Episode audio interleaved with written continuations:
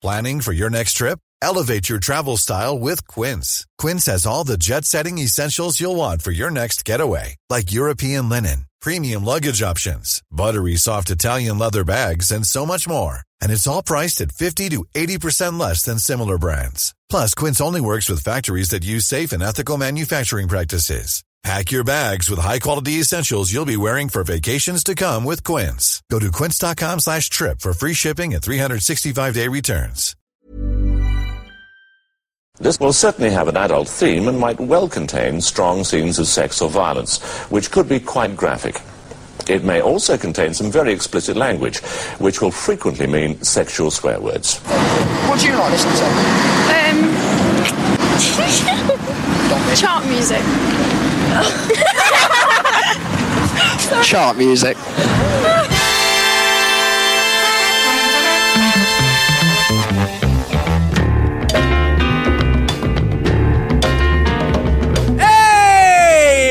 You pop craze youngsters, and welcome to the latest episode of Chart Music, the podcast that gets its hands right down the back of the settee on a random episode of Top of the Pops. I'm your host, Al Needham, and standing with me today are Sarah Bee Your girl. and Taylor Parkes. Afternoon. Oh, they're back, pop craze youngsters, and I'm just going to lie back and let them shower me with all the pop and interesting things. Go! Well, I went to see one of my favourite bands, Mclusky, um, at a private gig, um, a small venue in Hackney, Oh. with about 100 other people, um, out of whom approximately 30 contracted the novel coronavirus, Oh, COVID-19. no. And that was seven months ago. Fucking hell. And uh, yeah, I've got that long COVID that um, all the cool kids have these days. oh, shitting hell. Yeah. uh, so, you know. Fucking Mclusky. Wait till I get my hands on them. They're dear old chums of mine, or well, at least one of them is, and uh, I forgive them. It was really not their fault. No, okay. Yeah, um, Andrew, Andrew the singer, got it as well for the second time. Oh, and, uh, his whole family, him and his and and his missus who plays bass, and uh, their little girl all had it, and um, yeah, so bummer. Yeah. I basically uh, shielded for like eighteen months until I was fully jabbed Yeah. or double jabbed at least, you know, before. But this is pre booster. And I was about three and a half months out from my second jab. Because what I was going to do was like go out and do a few things and then like just nip back into hibernation before my immunity started to wane. Hmm. And I just mistimed it, I guess, you know. You went out enjoying yourself, Sarah. That's what you did. Enjoying myself. I mean, you know, it's really my own fault. but that's the thing is that it was at the time you were still supposed to wear masks on public transport at least. Yeah. But obviously, a lot of people didn't bother, and it, it was just I.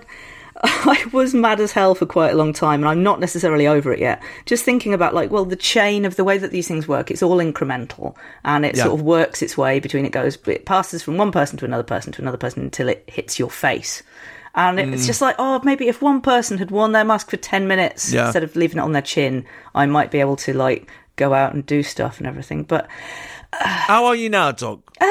Just really tired. The thing is that the first, I mean, you know, we, Bloke and I both had it pretty badly to start with. I mean, not. Hmm. Not hospital badly, although his blood oxygen did plummet at one point, just because Oh, you start to get better, and then there's a dodgy bit where you might get loads worse, and he just felt really ill, and his blood oxygen was like in the toilet. So, like, hmm, should probably call, you know, it's 111, isn't it? It's not 101. Yeah. That's, that's when your neighbours are having a COVID party. You call 101. when you're having a COVID party, just you on your own, then you call 111.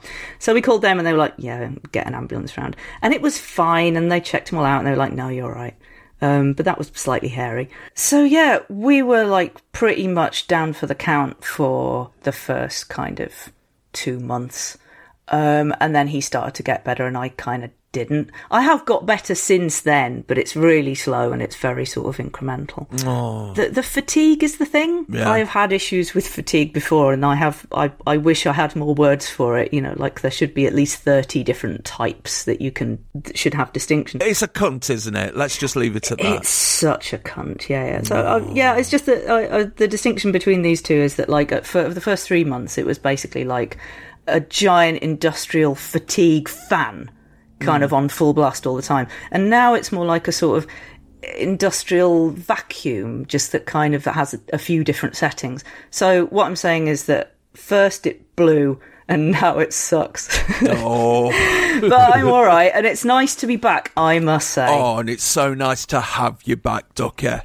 Taylor, Well, I understand the spiteful armour bollock came a knock, knock, knocking on your door as well, eh? yeah, it did, but I was lucky in that I think Sarah was the last one on the Delta train, which is a which is a tough train to ride. Yes. It might have been early Omicron, but we'll never know. Yeah, I got what was definitely Omicron. Um, but although I felt terrible at the time, uh, I seem to have recovered, perhaps just out of sheer uh, subconscious determination not to be laid low by anything with the initials BA. Ah, But uh, uh, other than that, well, Edward Lear wrote in a letter to Lord Fortescue in 1859 I am doing little but dimly walking on along the dusty twilight lanes of incomprehensible life. So, mostly that. Um, That's the spirit. That and the usual hard work ensuring my place in history as the non venerable, non Bede riddle that no one had any particular reason to solve. But that's long term work. In the meantime, I've mostly been glued to the heritage chart with Mike Read. Oh, I've not seen this yet. Yes, we got Sarah to thank for this. I am afraid so. This is a, a strange discovery. so I happened upon this late one night. Um, we, the the only other pop and interesting thing that I have to report is that we have acquired a small neurotic dog Yeah. who is currently on my lap. What's his name? His name's Dee Dee. Dee Dee. Dee Dee. Nice. After the Ramones. Uh, yeah, pretty much. Um, also, um, he had two previous names, both of which started with a D. Right. And uh, he is also a dachshund and a dog. oh, nice. Yeah, I mean, he was in need of a of a new home pretty urgently, um, and so we uh, we said, yeah, we'll take him. And to settle him in, as is good to do with any new dog, I was sleeping on the sofa with him. This is a couple of months ago, Right. Just to to have some soothing background noise, and for me to snooze to, I'd put on the Talking Pictures channel, Right. Which shows kind of archive and vintage films. Um, There's loads of really good stuff on there, um, and also lots of just dreck and lots of kind of amiable, pleasant 1950s flotsam, which is quite nice. You know, the sort of the, the gentle rhythms of those things are quite nice to mm. fall asleep to when you're settling in your fretty dog. So I, I tuned my television box to Talking Pictures one night, and who should I see but our old pal Mike Read? Yes. when I was expecting to see, you know, the mystery at Clifton Point or something. And it's like, Mike Read, what are you doing here? Are you going to upset my dog? Did he upset the dog? upset me? I've heard about this, but I've not seen it. Yeah. Like two girls, one cup. yeah, it's just it's just there concealed in the schedule between the quota quickies and the episodes of Big Breadwinner Hog. Um, look, for anyone who's foolishly never seen this program, this is a show where Mike Read, dressed as a 16 year old from 1979, his hair an oddly even shade of brown, but his chin hanging down in the shape of an upside down jelly, um, just sort of dangling there like a flesh chandelier. and his voice, the same as when he was young, except if you were listening to it on a tape machine with the batteries running down. Right. Um, and he sits inside a pulsating neon cube in standard definition and introduces a chart which exists only in his head. Um, voted for by people on the Talking Pictures website, I think. Um, and so he's always proudly saying, this week's chart voted for by 350 countries. And, he, and it's like 16 people in 350 countries. You know it. All in the bands that are on. Yeah, I think perhaps. And this chart comprises current singles and online only releases hmm. from the heroes of yesteryear. Um, and in some cases, complete unknowns who just happen to be the same age as the heroes of yesteryear. So it's something for the old uns then, at last. Yeah. Oh, that woman would be so proud. Yeah, it's what it is, basically, none of these old fools can get proper record deals anymore. Old fashioned. So it's like the egalitarian leveling down of the internet age means that they can still create product Yeah. and, you know, get it out there. A bit like 90s music journalists, you know, uh, who would be a painter man. But what's so great is that when you watch this, it's mostly videos shot by somebody's nephew on a Samsung Galaxy. so it's just like the artist hobbling around some street in Hastings or wherever they live now. But they've put it in black and white or they've, Of course. they've put on a load of coloured confetti effects or just whatever comes as a preset on Windows Movie Maker or something. You know, like soon you're going to see a video with a watermark on it saying, you know, freevideoeditor.com trial version. They often have as well the um, kind of karaoke style, the lyrics in really big fonts Yes. laid over the, the images as well. Yeah, like you know those modern lyric videos where it's just an animation with the words coming up on the screen. It's like those, but because it's like old people and they don't know what they're doing, you'll get like a Comic Sans lyric video or something like that because it's all so imprecise. Fucking hell. And also, there's all these videos made up of stock footage that's just like off the peg, just HD junk, like drone footage of a lake or something, and like a close up of a horse and a, a dog and a little baby and stuff, just edited together with like the new one from Tears for Fears underneath or something. so who who features on this chart then? Come on, tell me. Well, it's quite reassuring um, that most of these people are still alive, first of all. Yeah. I mean, I hate being in this demographic because it's like watching an advert for a funeral plan with Betty Boo in it or something. and But it, it's nice to see them again, even if it is a bit enervating to watch what is technically a pop music program where every male performer is wearing a hat. I mean, I'm not being mean, but once you notice it, you can't unnotice it, right? The, the, the honourable exception is uh, Peter Cox out of Go West, Right. Who, as my friend pointed out, should really be called Go Bold. Um, but he's all he's all gymmed up and symmetrical, so he gets away with that sort of Ross Kemp on horny divorcees look, you know. He's got Yeah. like, His voice is still good. Got to hand he it to still him. sounds Voice is exactly the Oh, same. who cares about the music, Sarah? Fucking hell.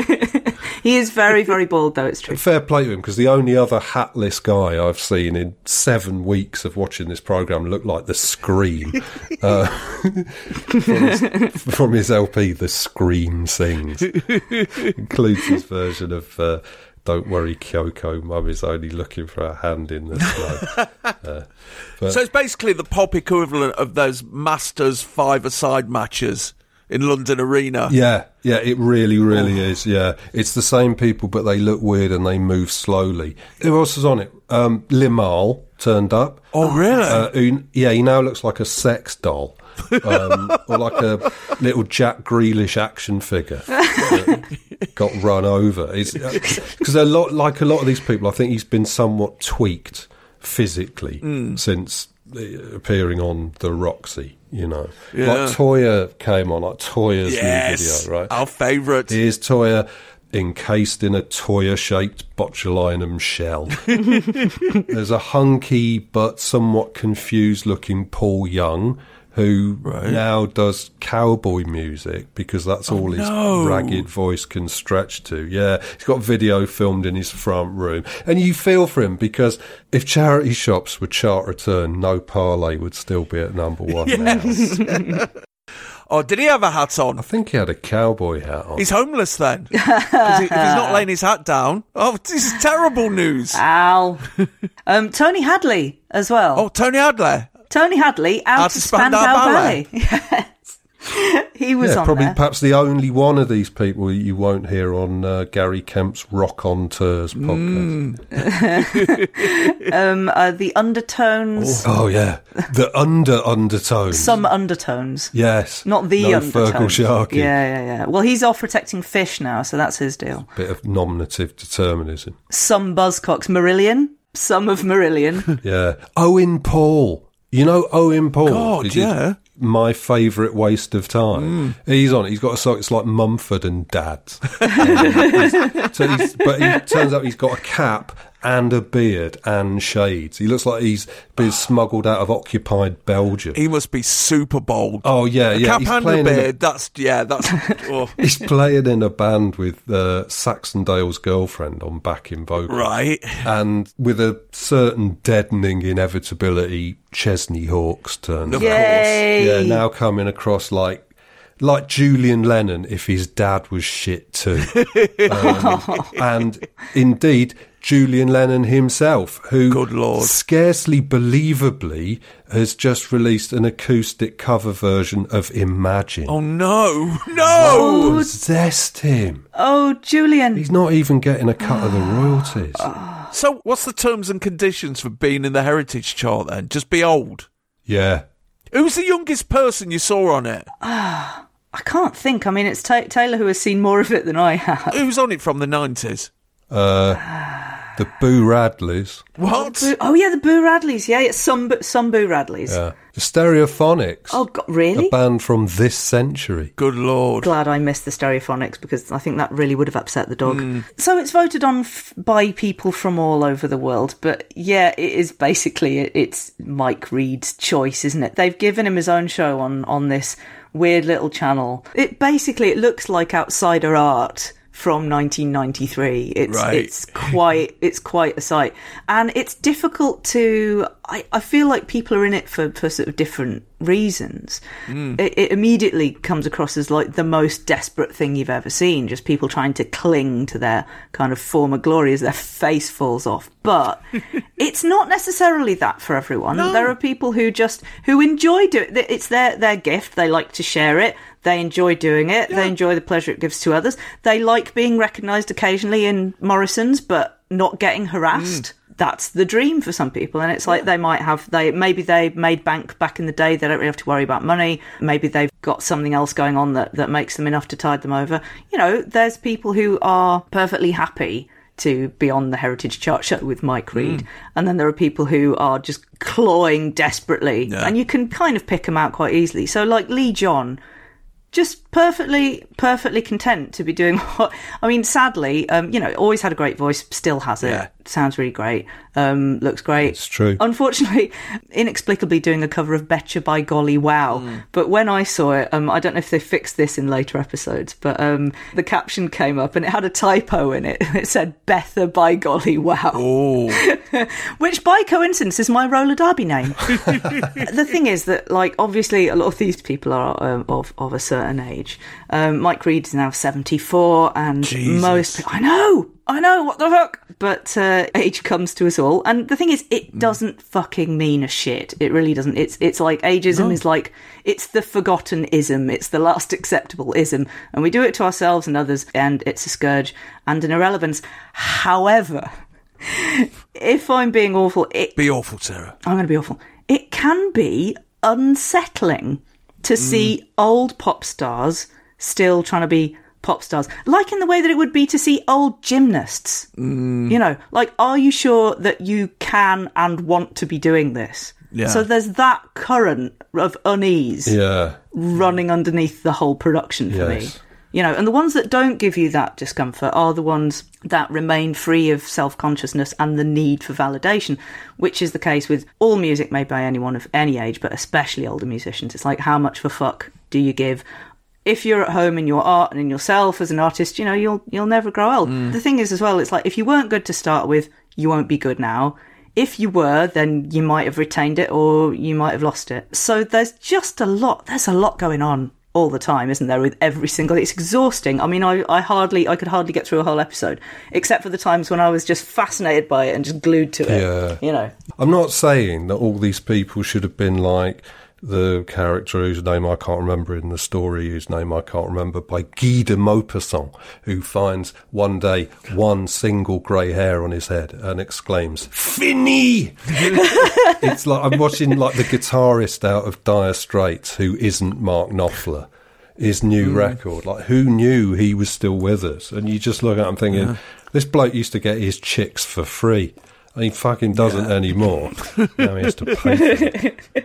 Yeah, and Lee has got a video which is it's like you couldn't take this any further. It's Lee John performing in front of a still photograph of a beach at sunset that would be considered too generic for a Windows lock screen. And he's moving, but the clouds and the waves are not. It's like Mike Read has lived his dream and actually frozen time. Um, trapping Lee in this eternal moment. Like the the, the three E's stand for extra exciting event horizon. Um, so you know, Wasn't the Trocadero open that day? yeah, it it closed oh quite some years ago. Oh, right. I don't fucking know. I don't care what happens in London. but this this awareness of current affairs is why we end up watching Mike Read's Heritage Chart Show. It's but no, Lee still sounds all right. I've got to be fair. Hats off to him, so to speak. Um, Yeah. But I just wouldn't want to watch his video on ketamine. That's all. You wouldn't want to watch any of this on ketamine, to be. well, I was thinking as well, like Heritage. It's interesting. Like I think the official title is the Heritage Chart Show with Mike Read.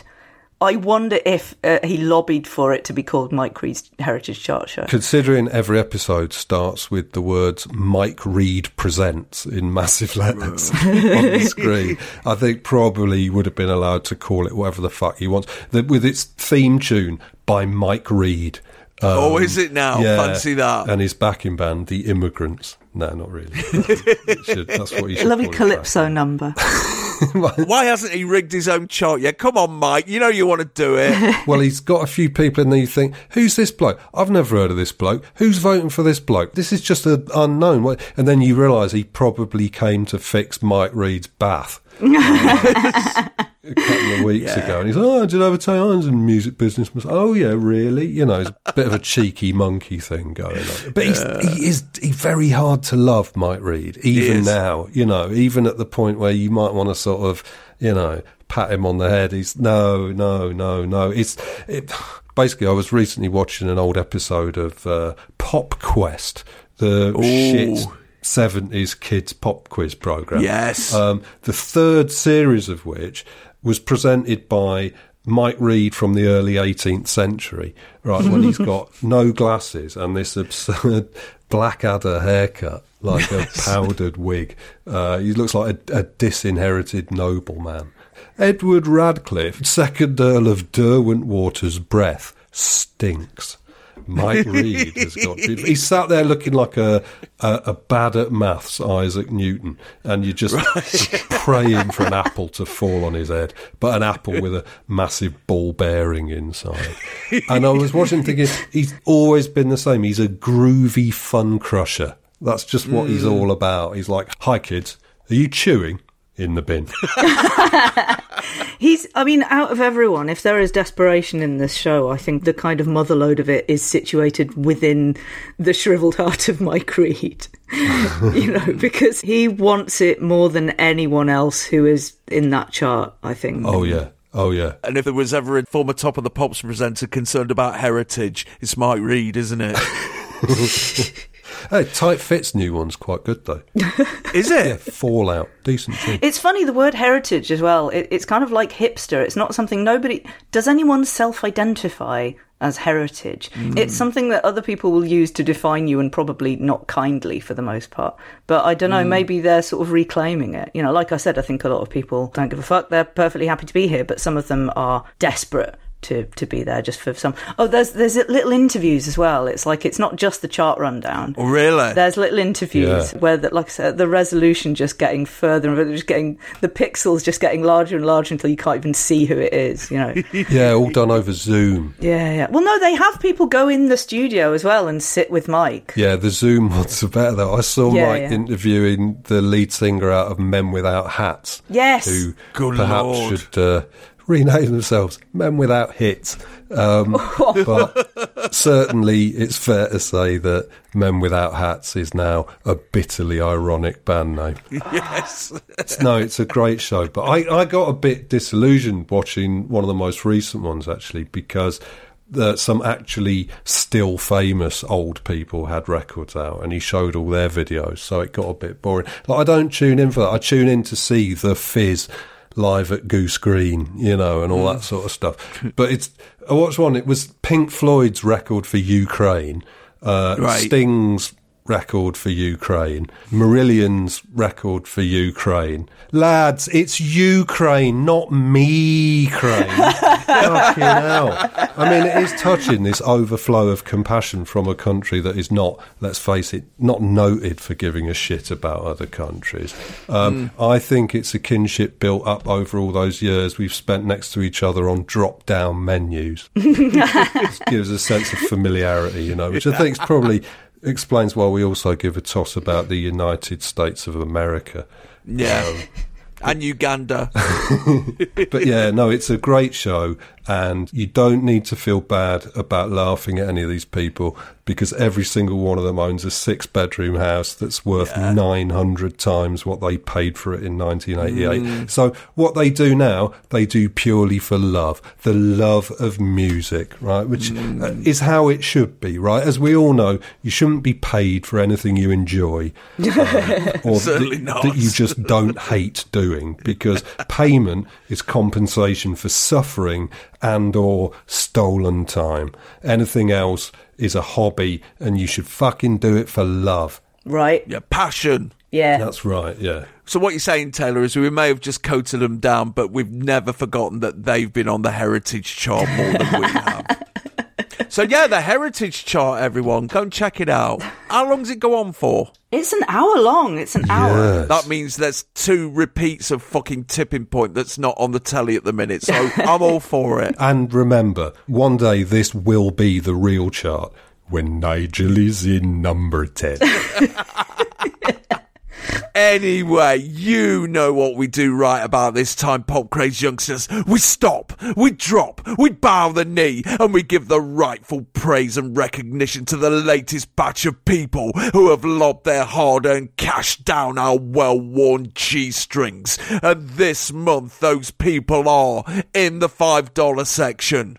Phil Robinson, Paul Kay, Minneapolis Fuckhat, Stuart Mills, Jeffrey S. Dixon, Kieran, Gayton B, Morgan Marshall, George White, Ken Aiden, Johnny Holloway, Amy Casey, Hannah Blarwood, Joanne Longworth, Michelle Lyons, Tim Ward, Riley Briggs, Mark Atler, Simon Mulvaney, Pete Boardman, Peter Moore, and ill-fitting Casio. Bless you. yeah. Bless you and keep you all. And in the $3 section, we have Mark Colclough, Matthew Evans, Nicholas Leach, Paul Braithwaite, Saps, Jim Tomlinson, and Chip Steaks. Chip Steaks!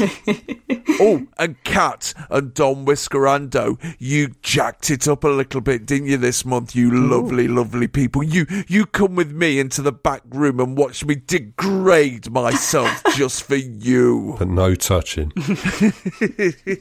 no touching. Oh, And of course, as well as seeing me defoul myself for their entertainment and getting the latest episode of Chart Music ages before you minge bags who haven't dobbed in yet, the pop craze Patreons get to tinker and a tanker and a fiddle and a diddle and a whittle and even a piddle with the new Chart Music Top 10. I've got it in front of me. Shall we have it, chaps? Yes. Hit the fucking music! We've said goodbye to the Mary Brennell boys' murder, Sugar Blokes, Crosby, Stills, Nash and Glitter, and Jeff Sex, which means two up, two down, one non-mover, one re-entry, and four new entries. New entry straight in at number 10, Mini Horse. A former number one down three places to number nine. The bent cunts who aren't fucking real. A non-mover at number eight. Here comes Jism. New entry at number seven. The worst dressed homosexual in the Castro, and a re entry at number six for rock expert David Stubbs! Into the top five, and it's a new entry at number five for Heap Big Cunt. Up one place from number five to number four, Bomber Dog into the top three, and last week's number one has dropped two places to number three. Two Ronnie's, one cup. Up two places to number two. That dog's dead now, which means Britain's number one. the new chart music number one and the highest new entry. Semiotic trousers. Oh, what a chart, me dears. I was expecting a, a higher placing for Here Comes Jism as a sort of tribute, you know what I mean? Like posthumous. There were a lot of Pop Craze patrons who asked if they could uh, change the vote in the wake of Dennis Waterman dying, and I said no, sorry. Oh, what a shame. Dave Lee Travis didn't change the top 40 after John Lennon died, Yeah. but he said it in a sad way. I remember listening to that chart, and he said, down so many places to number 21. Just like starting over by John Lennon. He was upset. But did he change the chart? No. Nope. Say what you like about Travis. He respected a chart. Poor old Dennis Waterman. Yeah. There goes Jism. Uh, still, at least, at least he got a couple of years out of those teeth. So the new entries, mini whores, what are they all about? Sort of like Babymetal, but not as good. Anything to chip in there, Taylor? Um, no, because What's going through your mind when I say the word mini whores? Don't ask him that. fucking hell. thinking of uh, Shetland Pony. the worst dressed homosexual in the castle. That's obviously, you know, Fred Wedlock. Oh, yeah. That that sort of thing. Yeah, yeah. Heap big cunt. Yeah, what what was that from? That was Johnny Cougar, wasn't it? The fucking tiger thief. oh, right, yeah. I just think he'd be a really piss poor uh, adamant, shaking hands. Yeah, yeah, yeah, yeah, yeah. And semiotic trousers as well, is whatever mad shit David likes. yeah. They're, they're, I think they would be angular. Hmm.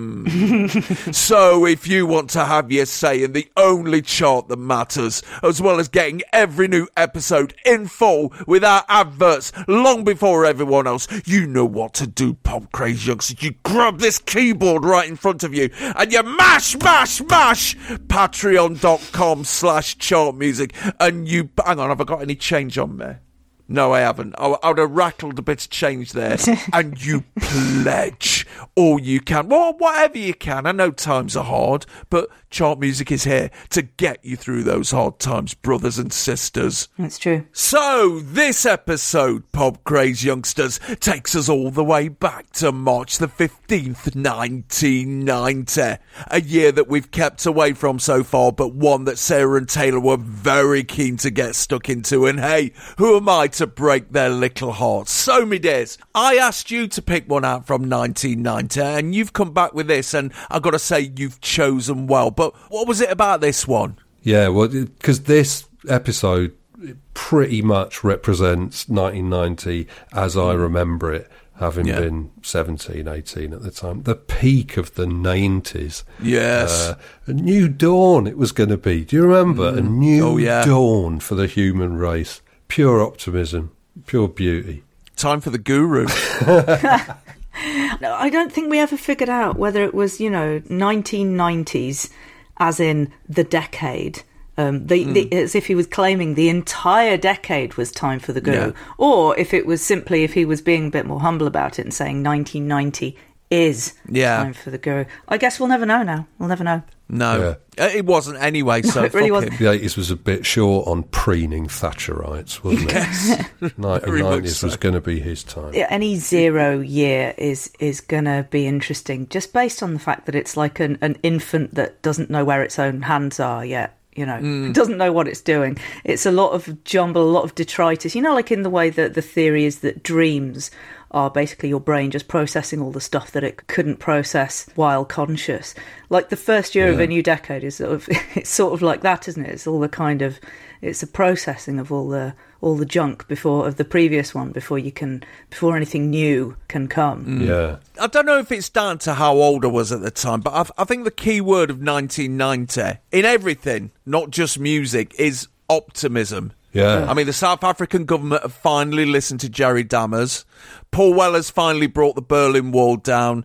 Everybody's got the arse about the poll tax, and people are finally starting to believe that the foul hag Thatcherax is about to finally fuck off. Yes. There's a general sense of relief that the 80s is dead and a burning desire to kick on and put things right. Yeah. Don't you think? Yeah, humanity never learns, does it? Really, it's like yeah, it's a new. No, it's like I always used to doesn't. love New Year, right? Because it's a secular festival. It's the festival of the fresh start, and I just thought there's something so pure about that. And maybe I will come around to this again, but especially having had two absolutely shit identical New Years on the bounce the last two hmm. years, I've just been like, fuck this shit. We really need to get a handle on the fact that, and you know, it's like no nothing's going to be any different. This is just going to be the same, possibly a bit worse. It's a false dawn, isn't it? Although, of course, obviously a lot of stuff, um, not least Thatcher, did get shifted this year. Yes. So fair enough. See, I remember that in 1980, people were very optimistic about the new decade. Yeah. Yeah, that worked well. Yes. And 1990 as well. I think that had gone by 2000. I remember on Millennium Night, I was at my mate's house and I walked back to my house. And on the way, I passed this very drunk bloke. He was staggering down the street coming the other way. And as I passed him, he looked up at me and went, What's the fucking difference? and I thought, yeah, you speak for us all, That's a big mood. But Yeah. this this episode is like aside from the fact that there's no proper acid house on it, but of course it's like watching the Top of the Pops from 1969 and complaining that it hasn't got the Stooges on it. No. Well, no, Yeah. of course it hasn't. Mm. But other than that, I think this is a fair representation of 1990, at least as it was in the sixth form common room, you know, and on the high street. Mm. And it is what you would probably have been hearing as your train crashed into another train because they'd recently been privatised and so corners were being cut to increase profits at the expense of human safety. But mm. you probably wouldn't have minded because you were probably on one mating. Yes. You know, I, uh, And of course, that's the other thing, Taylor, because there's a feeling that everyone in the music industry is, to use the words of my mum, bloody drug in it. yeah. Drugs are back. Hurrah! Yeah. Sort of. Well, did they ever go away? No. Uh, I mean, the immediate moral panic about the drugs is, is, is over. I think I, I would say that moral panics only last a season. Really, they, the the kind of in, that intensity doesn't last very long. It's kind of months, isn't it? But it has now become encoded in the mainstream. So this week's smash hits, it was interesting to see two two page adverts that struck me. One of which was the famous "Drugs, you never know what they'll do to you. The effects can last forever" campaign. So yeah, this campaign had like a, a picture of a, a sort of picturesquely messed up kid. Um, and a bit of copy talking about, you know, you're going to lose your job and you're going to have to sell your ass and all of this, which is, you know, the effects of, of serious drug addiction, which, as everyone knows, is what you get when you take a drug once or occasionally. The other two page ad being uh, for, uh, it was anti smoking. Um, and the message being, Right. you really need to give up smoking because it's going to cost you 200 quid a year. So that was. Think of how many drugs you could buy with that, kids. That's the most important reason, the only reason, in fact, to give up smoking is to, you know, cost Mm. of living.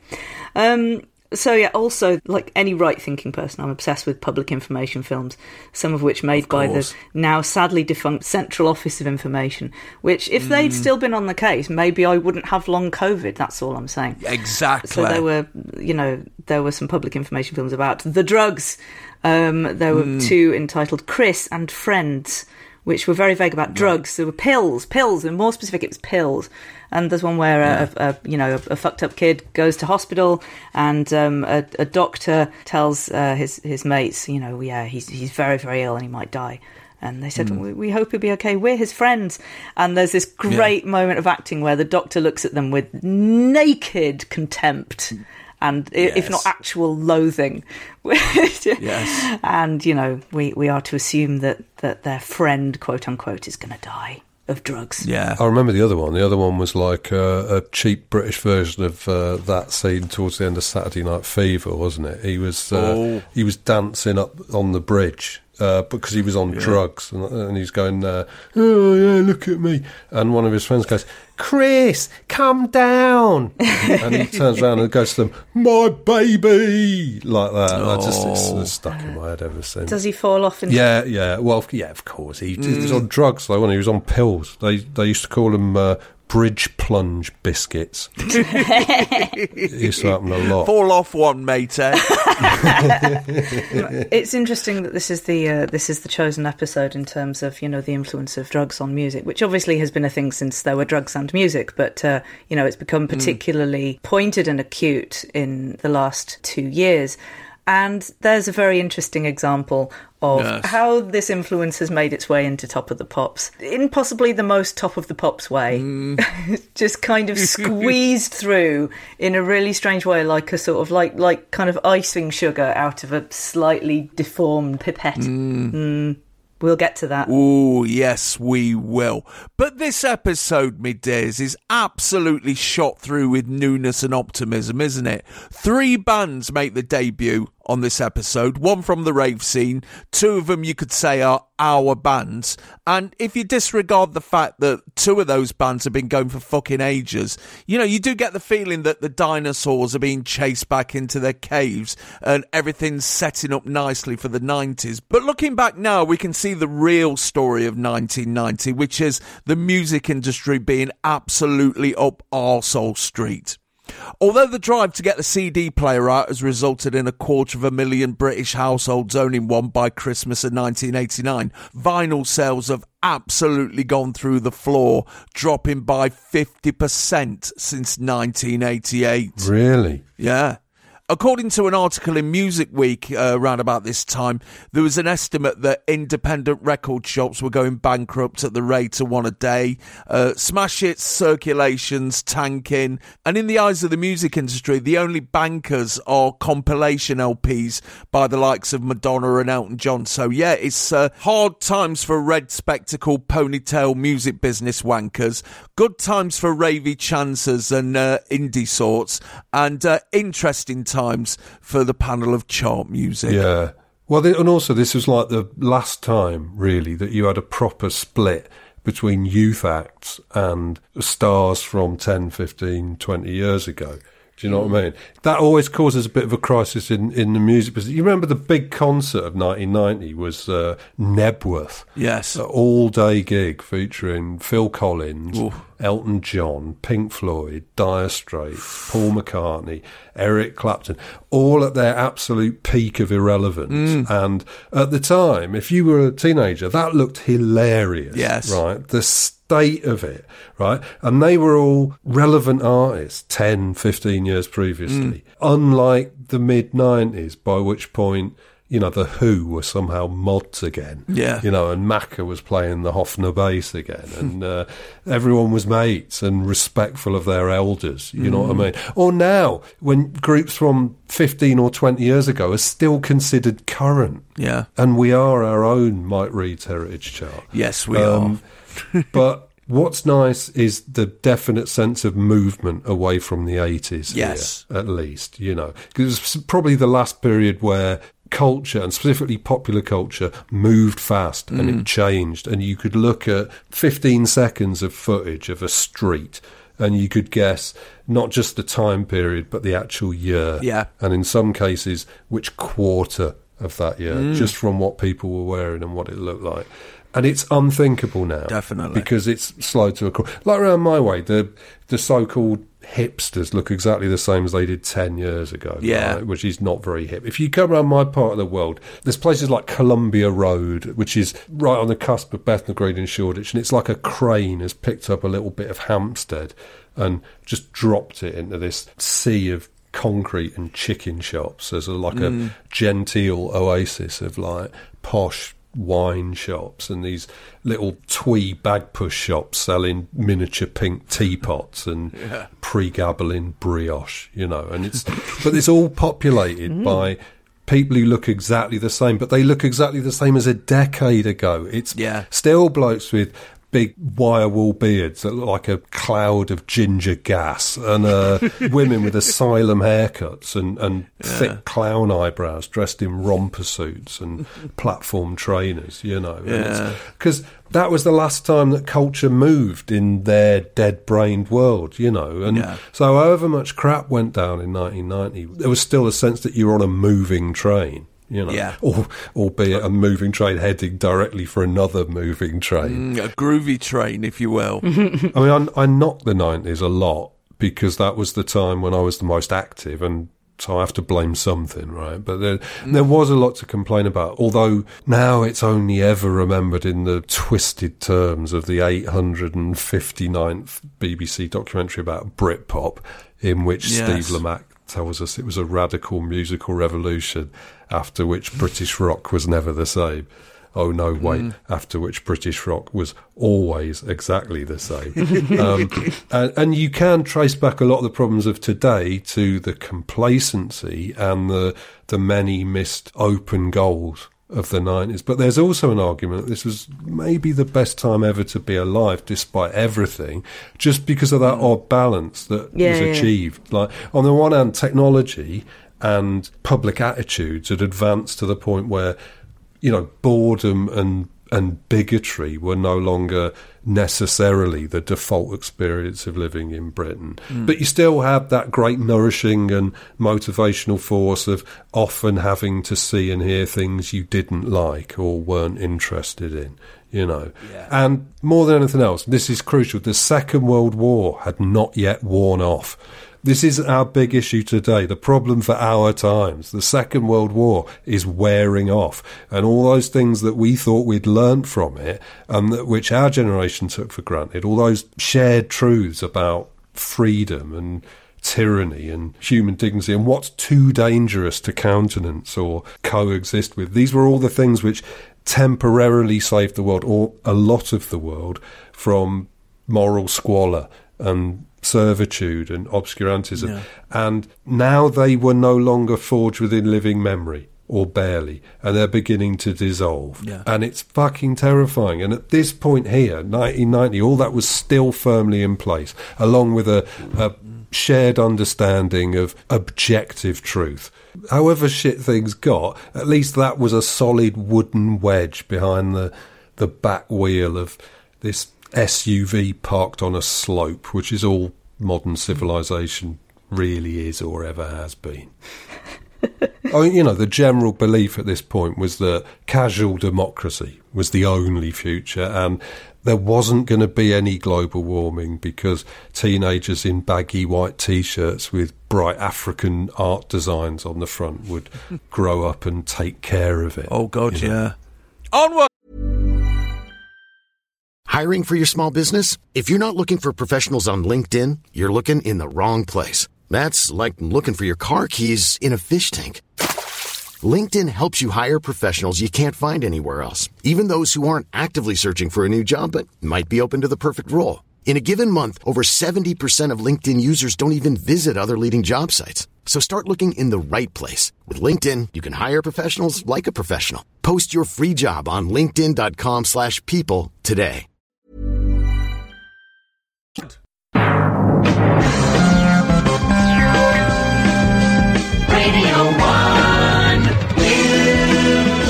The news, Farzad Bazoft, a journalist for The Observer, is hanged in Iraq after being accused of spying for the British, and British media suddenly gets very interested in Saddam Hussein. Labour have opened up a 21 point lead in the opinion polls, with 50% of those polled thinking that Margaret Thatcher should resign. An anti poll tax demonstration in Brixton ends in a riot after 3,000 protesters singing Stick Your Poll Tax Up Your Arse, a baton charged by riot police, resulting in youths lobbing stones and bottles at them in return. Eric and Lyle Menendez, two brothers from Beverly Hills, have been arrested on suspicion of nipping round the mum and dads with shotguns and reducing them to mince in order to claim $10 million worth of inheritance money. They eventually get sentenced to life imprisonment. Mikhail Gorbachev has become the first president of the Soviet Union, and East Germany is getting ready for its first and last free elections, while Lithuania has declared its independence from the USSR. Five Star, who haven't had a top 40 hit in two years, announced that next month's UK tour, which featured dates at Wembley Arena in the NEC, has been scrapped. They give no reason for this. Makes the no money sign, similar to the Oxo crumble. In happier tour news, Paul McCartney has finally been allowed back into Japan to play the gigs he should have done 10 years earlier were it not for him having a hunk of weed the size of a man's head in his luggage. David Bowie has revealed that he feels guilty about being such a custard gannet in the 70s and that it nearly killed him. I feel bad that kids took drugs because I did. They looked up to me as a hero and wanted to do what I was doing, he says in an interview with Woman magazine. However, he says that he can't give up the fags. Woman magazine getting fucking David Bowie, that's insane. Yeah, well, wasn't quite as in demand in 1990. S'Express calls the Royal College of Art to be evacuated while they're shooting a video for their next single when a technician notices that one of the World War II artifacts they're using as props was an unexploded bomb. I was petrified because I've been kicking it around all morning, says Mark Moore. Madonna and Warren Beatty have split up, and she's gone back to her ex, Jellybean Benitez, because she was sick to death of seeing her name linked with his all the time in the papers. But the big news this week, courtesy of last week's Sunday Mirror gay sex orgy on TV. Four men meet. They kiss and fondle. They undress and swap underwear.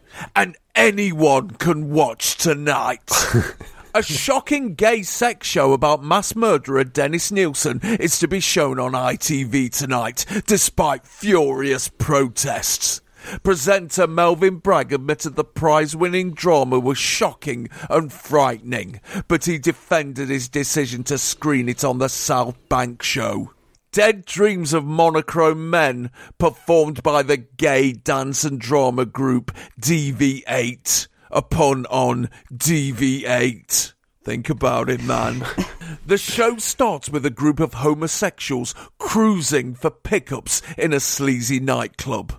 To the strains of the song I Feel Love, two men kiss passionately and fondle each other's private parts. Two other gays simulate sex against a wall, then a couple undress each other and caress their nipples. One man removes another's trousers and blindfolds him, while a third watches on all fours with his mouth suggestively open wide. Finally, Nilsen kills his lovers one by one and sexually abuses their corpses.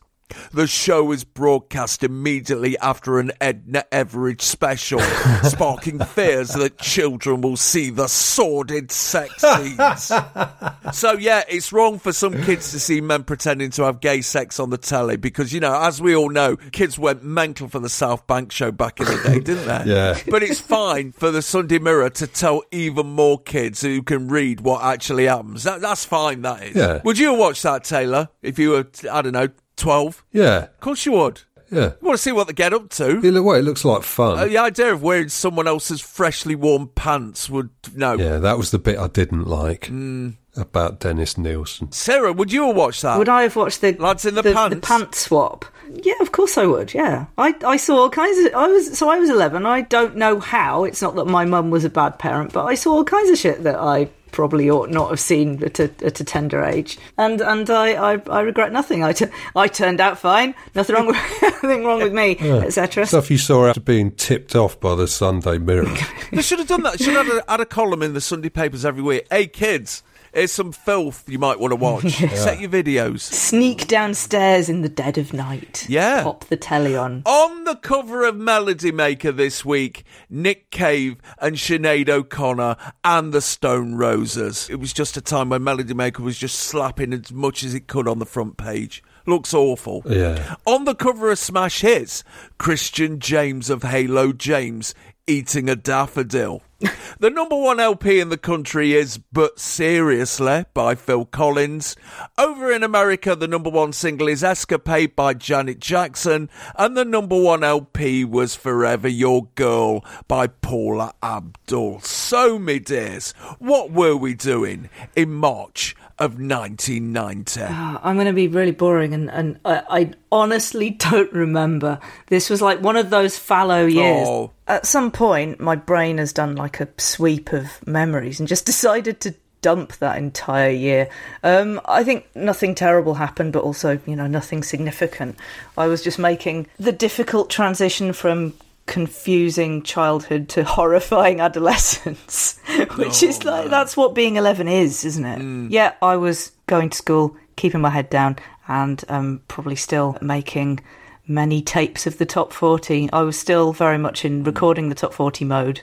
Um, so I wasn't. I didn't really have a lot of albums at this point. Who are you into? Um, well, there's two of my favourite ever singles in the top ten this very week. Um, Enjoy the Silence by Depeche Mode, one of my favourites of all hmm. time. Just it doesn't even read to my brain as a song made by people anymore. It's more like a little comet Yeah. that I can hmm. just hear whenever I want. And uh, Blue Savannah by Erasure, which is also just a lovely melancholy pop song of which I will never tire. Hmm. Both of which aren't on this episode. Uh, no, sadly not. But uh, you know, I know they're there. Um, I, at this point, I would still have been listening to um, Raw Like Sushi, which came out in 1989. So I had the cassette of that till it was carved into my brain.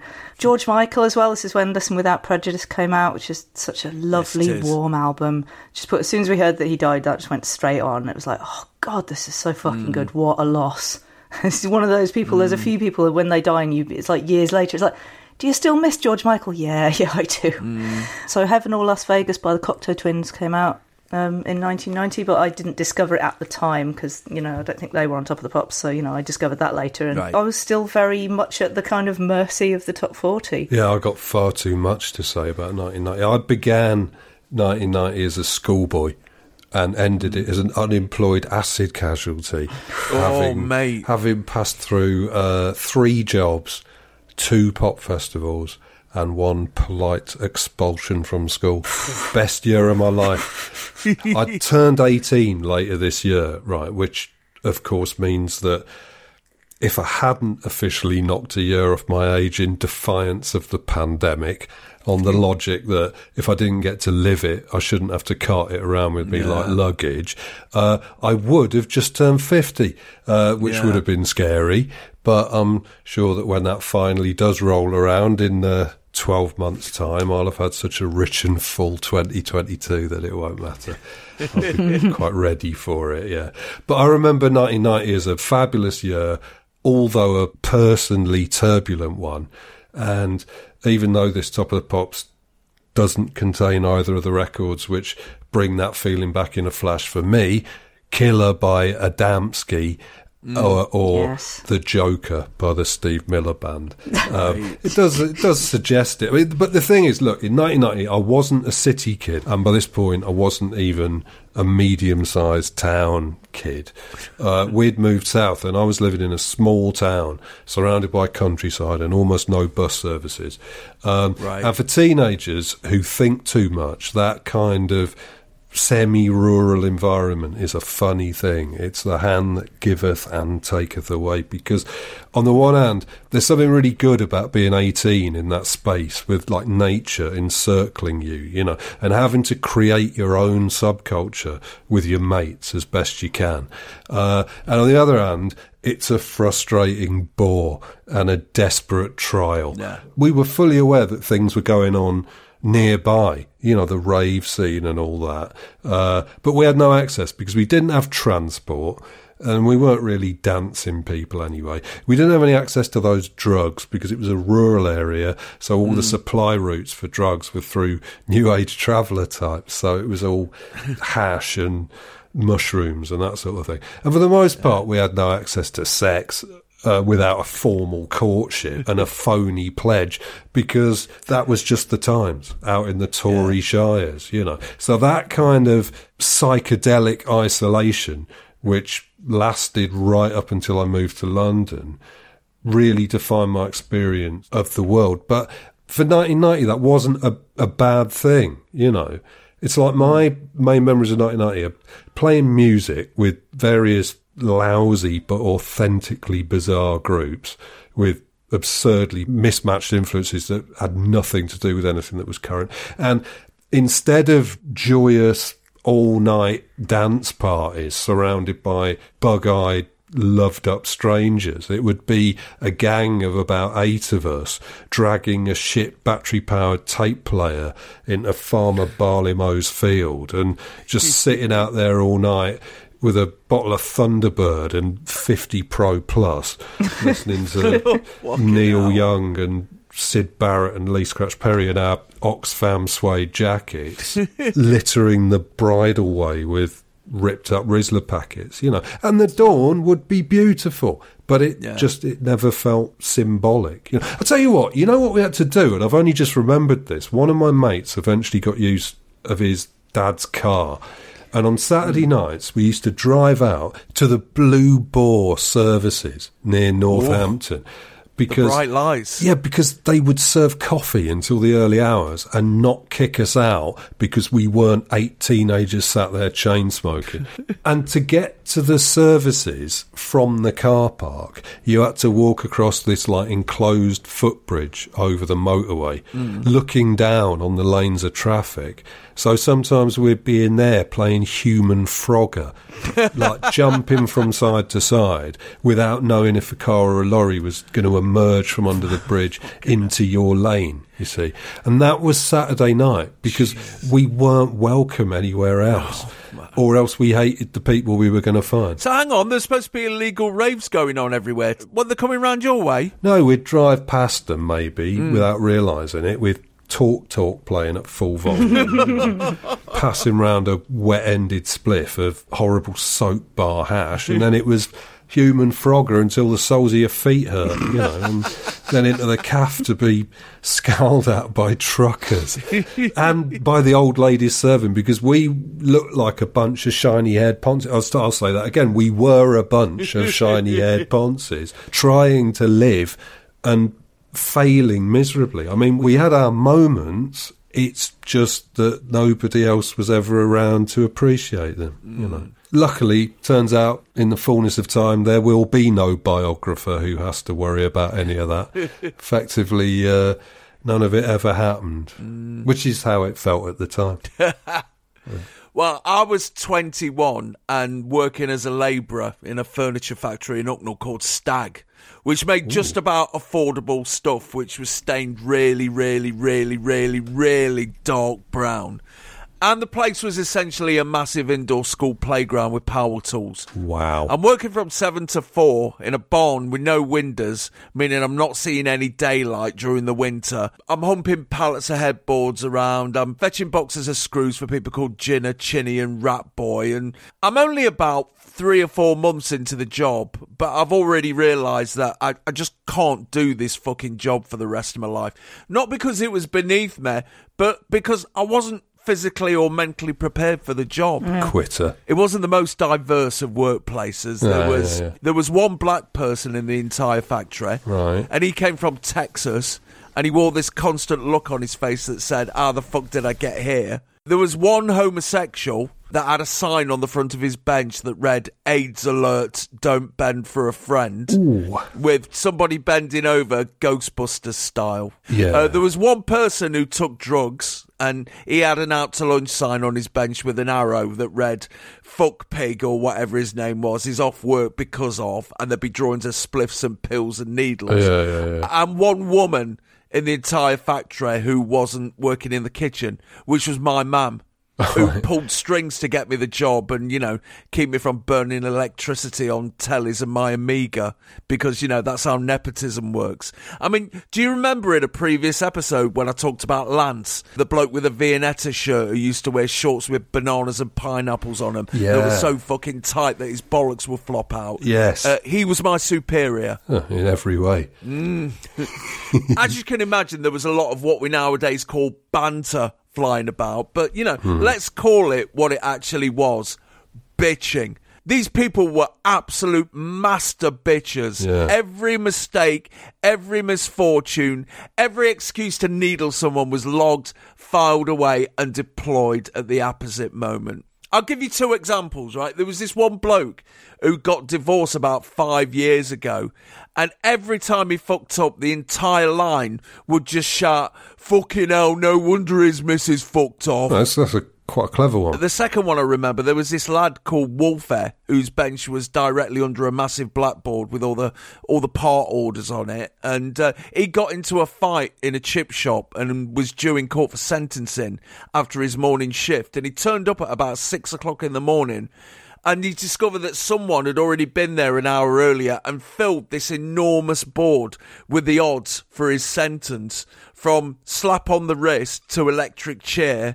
And he, he was actually taking bets on it. Uh, And people were laying out money on it. lovely. The upside of the job was it was still the age where fucking about at work was not only allowed but encouraged. You know, people would spend the morning working the tits off to fill the quota and then get onto the serious business of playing cards, having staple gun fights, having 50 aside games of football, or demonstrating that they were actually fucking brilliant at doing woodwork. You know, they used to knock out pencil cases, boxes, sculptures, carvings, bird tables, Right. you know, all sorts. I remember one morning I came across two blokes in the warehouse who got into an argument over whether you could escape from a crocodile by running at it and jumping over it lengthways.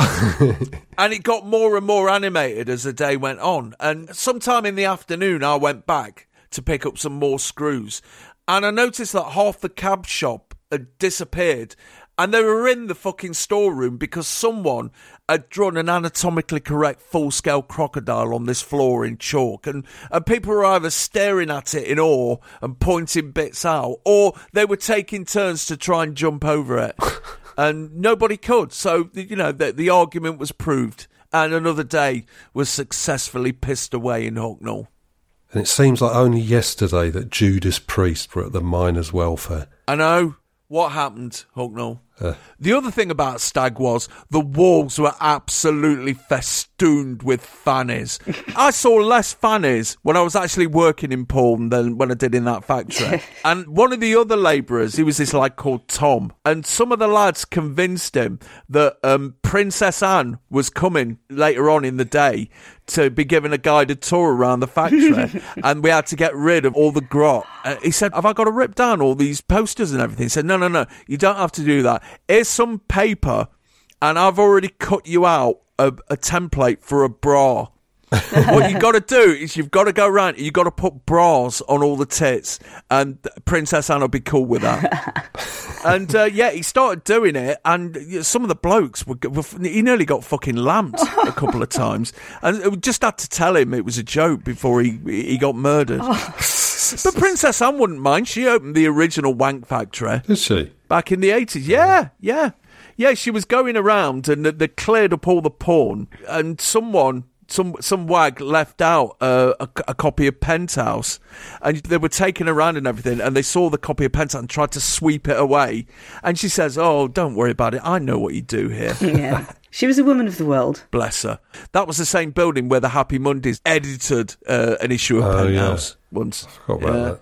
Edited my arse. oh, you surprised me. What they didn't actually uh, go into meetings with the publisher and stuff. They didn't lay out one flat plan. you know when wank mags are edited by models. Right. No, their their duties stop and end at um, bending over a power mac with a pen suggestively in their gob. Yeah, yeah. I don't know if Bez did that. I hope not.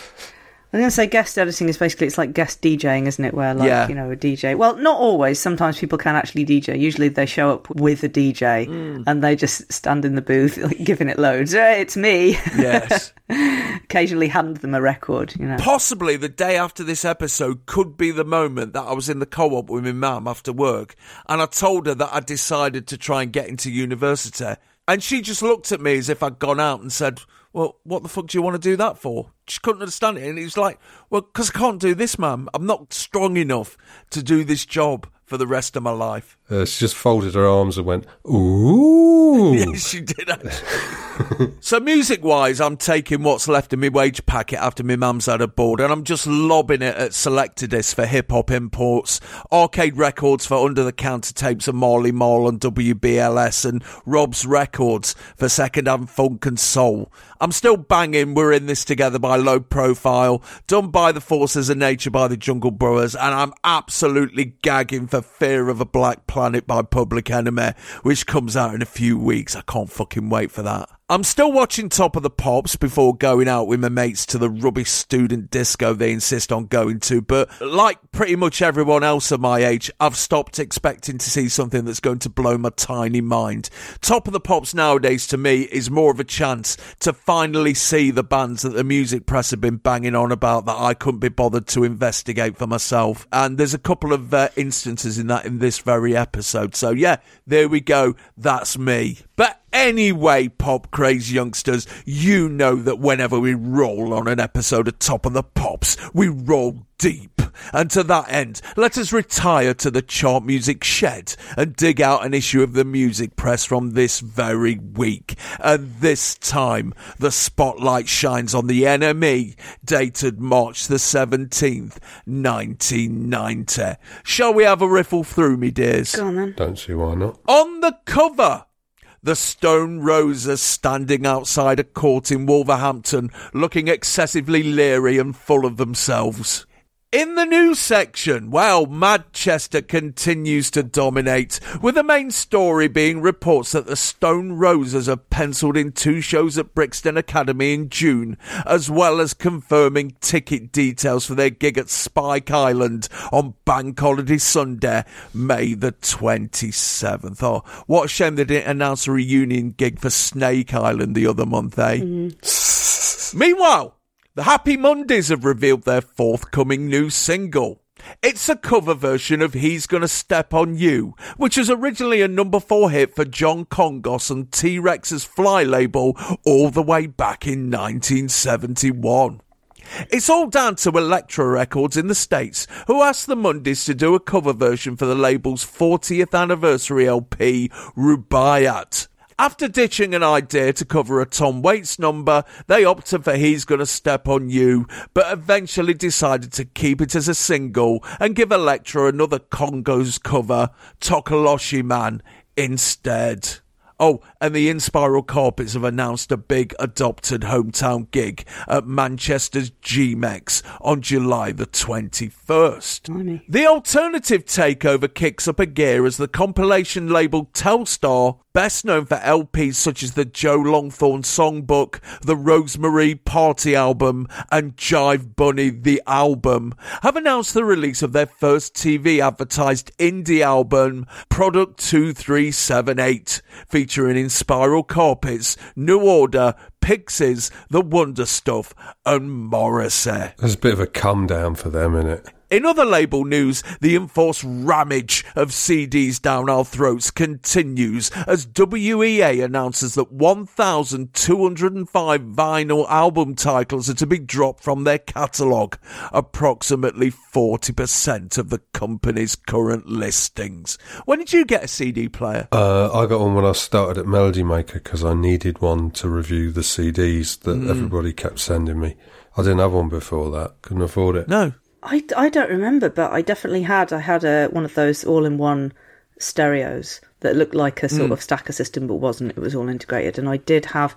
It's an interesting question. Yeah, I have no idea, but I definitely had one of those. And then when I started at Melody Maker, I had this blue CD Walkman Mm. for some reason, and just listening to CD singles on the tube, fanning Mm. about like changing them in my lap. It's a, Oh, all a God, palaver. yeah. But I was I was really glad because I was a music journalist and I was in London and I had a CD Walkman. So you know. 1995 for me. Yeah, well, I would have got one earlier, but I couldn't play any of my albums on it. Exactly. Yeah. And I ended up buying loads of CDs that are sitting in big shopper bags in the crap room at the moment. Oh, yeah. Thanks, music business, you cunt.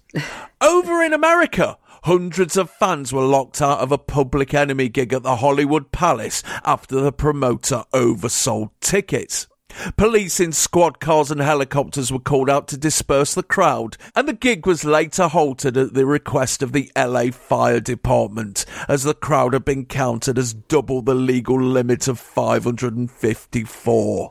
It didn't help that Public Enemy's performance started with Professor Griff giving a 10 minute speech where the Arcala of the S1Ws had a go at the media and talked about an AIDS conspiracy against minorities. Yeah. Who the fuck is booking Public Enemy in a venue that only holds 554 people, man? Hmm. Fuck's sake.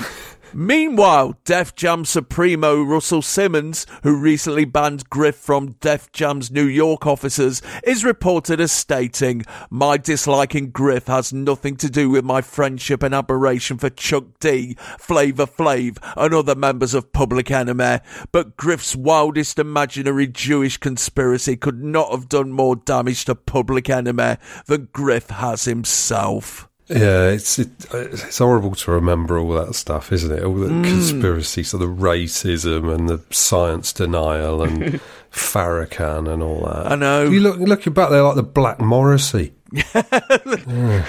And sadly, the writing is on the wall for bill posters, as Westminster Council confirmed that they are to crack down on fly posting in the city, with Epic receiving warnings of legal action if they don't remove posters advertising the current single by the Godfathers, I'm Lost and Then I'm Found.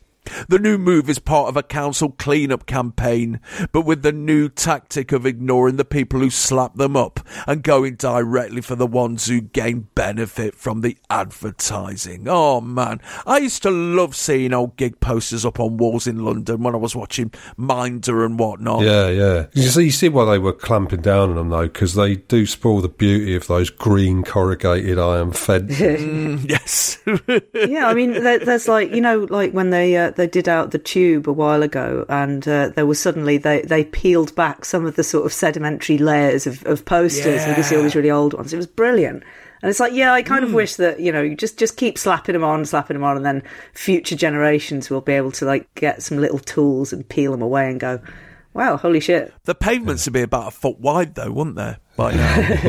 in the interview section, well, Guru Josh is in the chair for the Material World section, the former portrait of the artist as a consumer, and as predicted, he's got a lot to say for himself. He claims that the rave scene is turning from the love children to the hate children. They're going to go ahead and introduce legislation, and the kids are going to say, fuck you lot, and go ahead with it anyway. If the government turn up, we'll just petrol bomb them. yeah, because fucking Willie Whitelaw's going to turn up at a rave, isn't he, telling people to be quiet? After being asked about being kidnapped by his parents as a child, he says, I think a lot of people have been through that, haven't they? I just had that sort of childhood. It was a right pain in the ass. Right, how do you get kidnapped by your parents? I, I If your parents take you on holiday and put you in a car and drive you to a caravan park in Skegness and you didn't fancy it, isn't that kidnapping? I would have thought like one parent, you know, if mm. if they, you know, people like steal when they don't have custody, but they just nick off with their kid anyway. Mm. So like if his parents didn't have custody of him, maybe that's how it worked. Mm. But yeah, I think he may have a slightly uh, skewed idea of a normal childhood. I had a paranoia when I was a kid that my parents were going to kill me. What? Yeah, I don't like they were just waiting for the right moment. It was only for about six months, but I can oh remember. How old were you? I don't know, about seven or something. I remember walking through oh. a steam fair somewhere in Worcestershire and thinking maybe today's going to be the day. and sort of half hoping it would be, that I wouldn't have to look at any more of those engines. Well, they were just going to throw you into a furnace, like grab you by the by the scruff of the neck and the waistband, and just hoy you in there, and dust off their hands. Like, oh, glad we don't have to uh, feed and clothe him anymore. That was worth going through a two year adoption process. we could have just picked one off the street. He concludes by stating, I'm a modern Thatcherite. I'd vote for her policies, but I prefer someone else to instigate them. There's a lot of serious problems in the world, and one of the minor ones is acid house parties. They haven't got enough manpower to solve murders, and meanwhile, they're arresting people for dancing. It's a very sick world we live in. Why does he want somebody else to? Uh, I know. Thatcher's policy. I mean, 'Cause he hates just a women. man. Yeah, he's just like because he's got terrible views and is also sexist. Paolo Hewitt nips over to Carson, California for a natter with the latest group of fun loving rappers, the Boo-Yaa Tribe. They give him a demonstration of their rigorous martial arts training regime, and then Boo-Yaa's leader Ted Devoux talks to Hewitt about how rap saved the tribe from almost certain death in the LA gang scene, while his brother George tells us he used to be an accountant earning 110 grand a year before joining the crew. There's a bit of chat about how being in prison showed them how to be tough, and that their debut album, New Funky Nation, is, quote, for the kids, so they will never have to say, I couldn't do this before gangs brought me down. Meanwhile, Gavin Martin nips up to the Black Country to have a word with Robert Plant about his frankly randy new LP, Manic Nirvana. What an amazing title, predating two massive bands of the early 90s there. What a seer Robert Plant is. Talking about the prolific sexual references in his new material, the yim yam thank you ma'am rock god insists. I mean, it's been one of those times for me. If you ejaculate and you like it, what are you going to do? Sit on it forever? he reassures Martin that his return to ATV land in recent years has brought him down to earth and back to music at a time when his old band stock has risen. It's quite mind boggling to be so out of favour that no one would mention the band for five years, and suddenly Ian Astbury wears a Zeppelin t shirt and it's all okay. What the fuck is all that about? He says. The people who are my age and have got mortgages and stuff aren't exposed to music other than the mainstream. To them, Chris Rea is what's happening. Nobody knows about Big Black or what Faith No More were like with the old singer. For me, Husker Du's Bed of Nails is an anthem, so I'm impossible to live with. I'm still raving about music. Most people probably think I'm a wanker. Well, if you will drink with coppers in the Queen's Head. But at least you're not sitting in it, Robert. Because it's 1990 and it's the NME, the Stone Roses get a quadruple page spread entirely focused upon the adjourned hearing of the case of Birch versus Brown, Squire, Mounfield and Wren at Wolverhampton's Magistrate Court, which involves the band well dischuffed at their old label FM Revolver for re-releasing Sally Cinnamon with an accompanying Mad for It video, liberally dousing the label's officers, boss Paul Birch, his girlfriend, and several cars, including a Mercedes, with paint. With the bulk of the spread made up of a court report from Stuart Maconie, it's left to James Brown to actually talk to Monkey Twat and his mates who moan about the video. It's shot in Manchester and it's got this bloke sitting in Piccadilly Station reading the face he screeches. It's fucking insulting. But the biggest insult, according to Brown Eye, is when Birch asked the Roses to make an appointment to see him. That's when it all kicked off. He's earning a lot of money off us and he tells us to make an appointment. He thinks we're not real people, we're just fucking puppets, performing monkeys that he can make a buck off. So then we painted him and his office and his motor full tins. They are beyond good and evil. Americana critical darlings, the cowboy junkies, tell Sean O'Hagan that they're really into BDSM and Satanism and expand upon their theories about the alien origins of Sasquatch. They say some other things as well, but it's dead boring. and Steven Wells gets a whole page to investigate American rock's backlash against gays in advance of the Channel 4 show out on Tuesday, devoting an episode to it, which is directed by Viv Albertine. The piece covers Axl Rose's lyrics for One in a Million, John Bon Jovi getting booed off stage in Dublin after dropping the other F word after his beloved New York Giants lost a game against the San Francisco 49ers, a member of Skid Row wearing an AIDS kills F words dead t shirt, and Chris Doherty from Gang Green saying, AIDS is a scary thing, but it's kinda good in a way. It kinda shows people what they're assholes for. Whoa. Being a member of Gang Green, for example. John Savage, Frankie Knuckles, and Paul Rutherford get to represent the right side of history, while Swells conducts a survey with 20 metal fans from Quo Heads to Glamours. Of the 12 interviewees who claimed to be Guns N' Roses fans, 11 said that they thought Axl was full of shit, writes Wells. Crusher from Kerrang weighs in as well. The shit that these bands come out with is totally indefensible, totally pathetic. I mean, this idea of the metal audience as sun readers is way out of date. Yeah, good old metal fans there. Yeah, well, they're, they're usually nice blokes, aren't they? Metal fans. That's always the thing you discover. Yes. You know, as a young uh, mod, most mods are wankers, and most metal fans are really nice.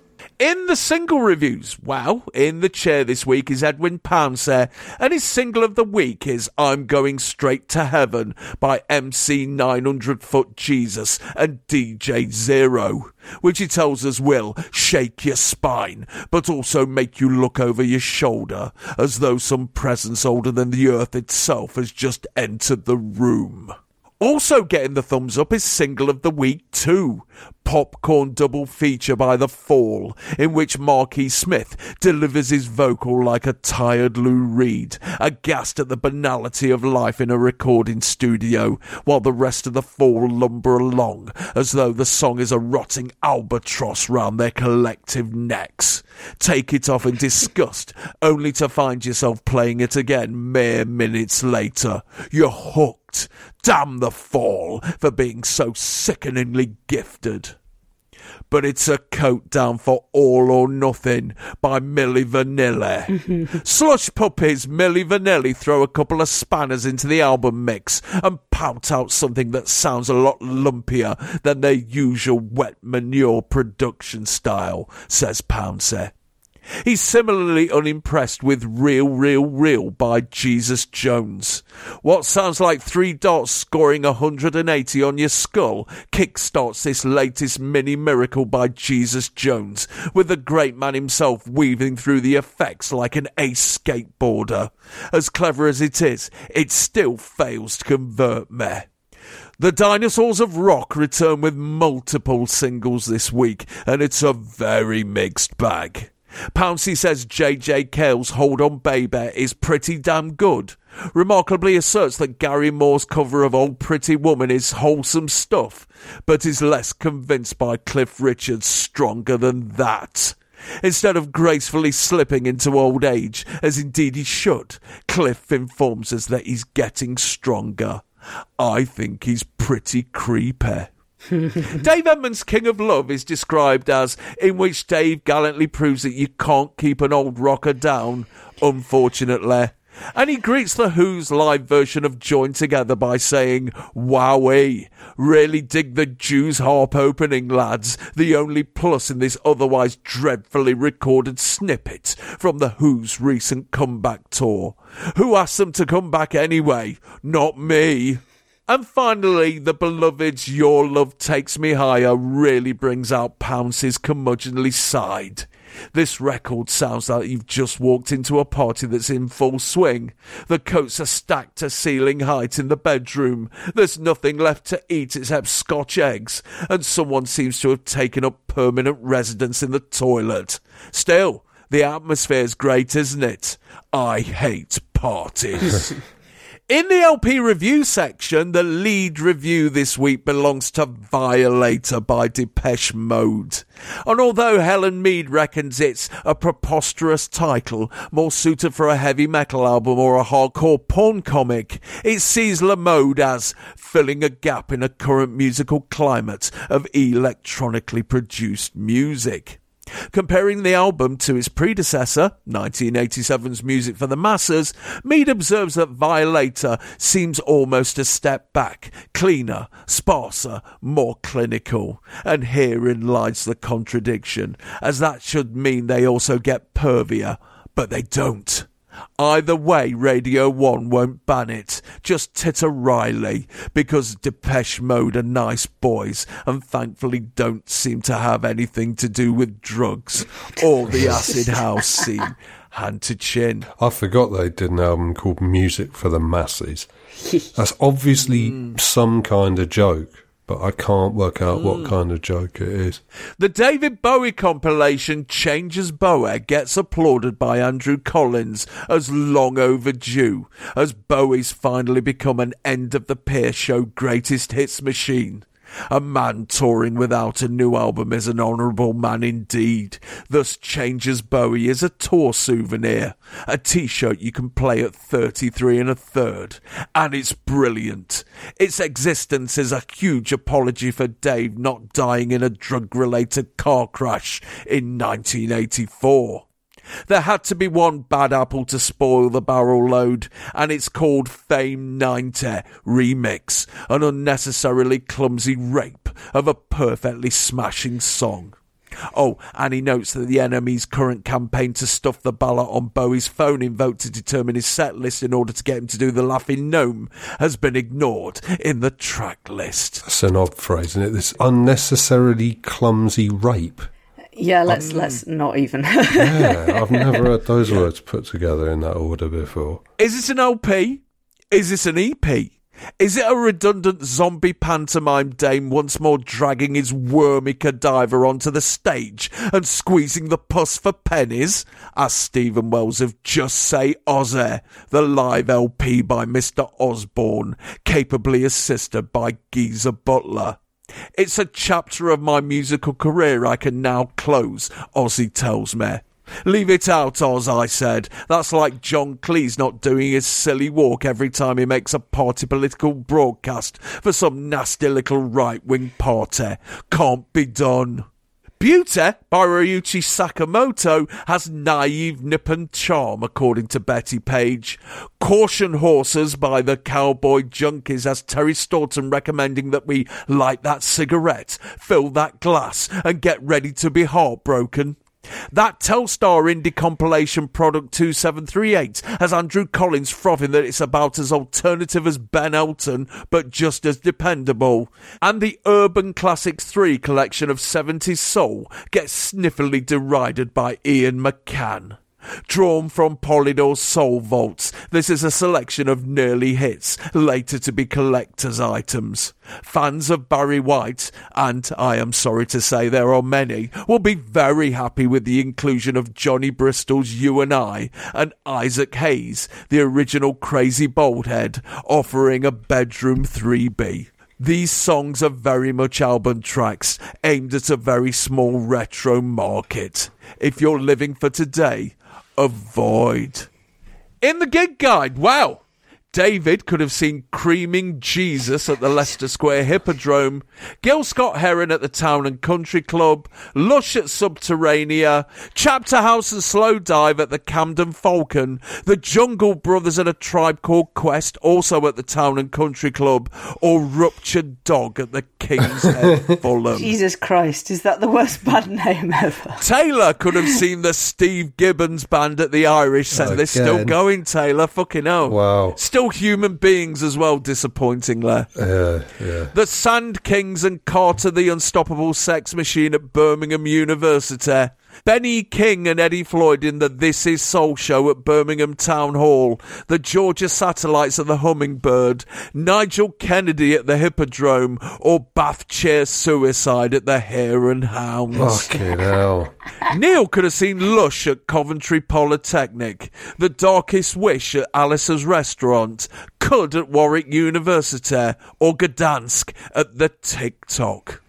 Sarah could have seen Brother Beyond at Sheffield City Hall, Thunder at Bradford Queen's Hall, The Fall at Hull Uni, or Curiosity Killed the Cat at Leeds Uni.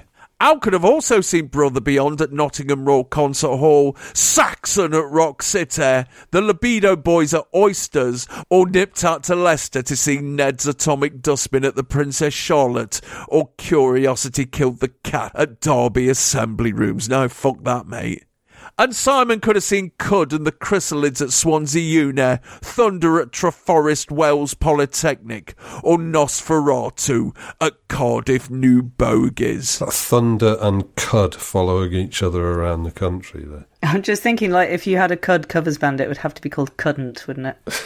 or cow shit. In the letters page, well, Andrew Collins is overseeing the Angst page this week, and the readers have rock royalty in their sights. This letter is aimed at the asshole I got talking to me on the tube the other day, writes Tron of Essex.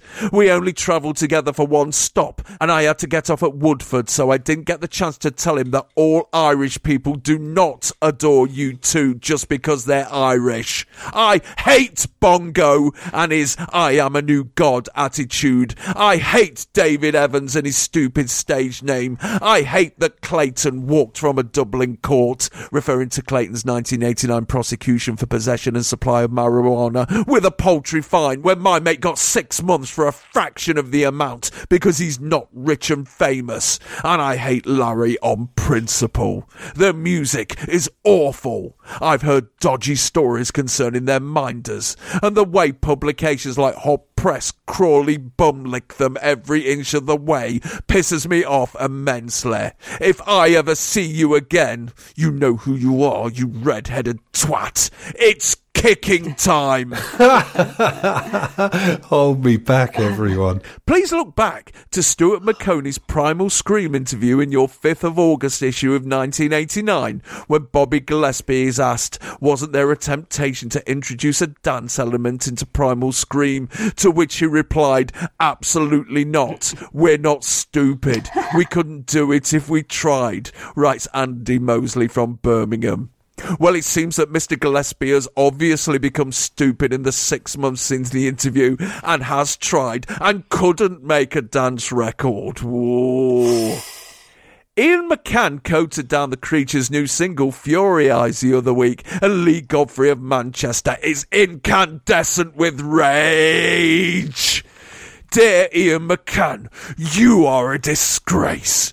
To be given the job of reviewing the singles and then turning it into an egotistical outing of banal nonsense is a waste of everyone's time. How you have the audacity to say that the creatures, quote, have absolutely nothing whatsoever going on in their skulls is beyond me.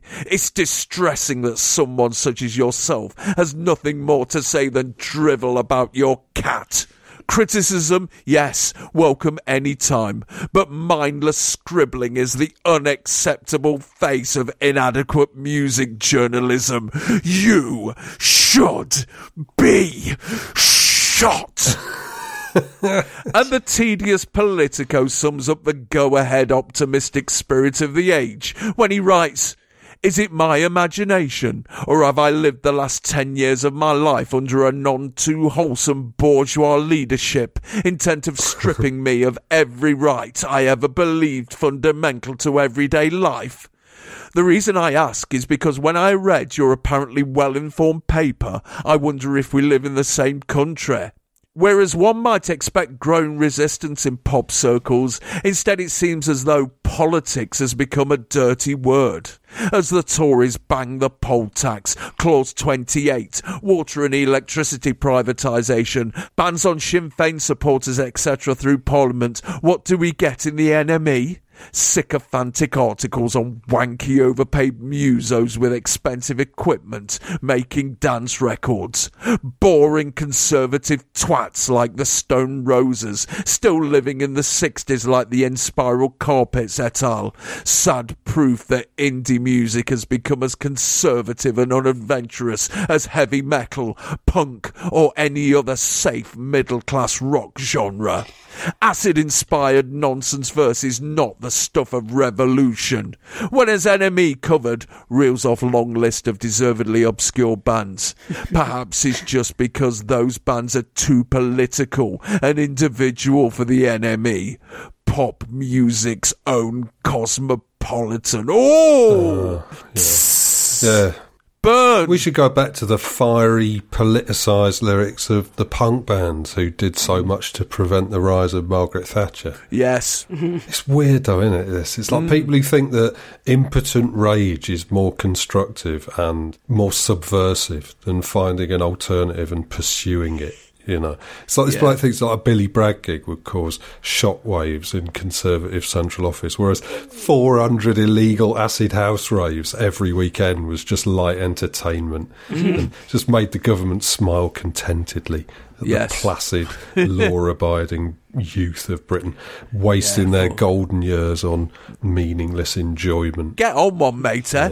It's the nineties. He's right about the spiral carpets, mind you. So if the enemy is pop music's own cosmopolitan, what does that make Melody Maker? Oh, yeah. New woman Harper's and Queen. or for women? Do you remember that? What was that? It was a wank mag for women. oh, nice. It had knobs in it and everything.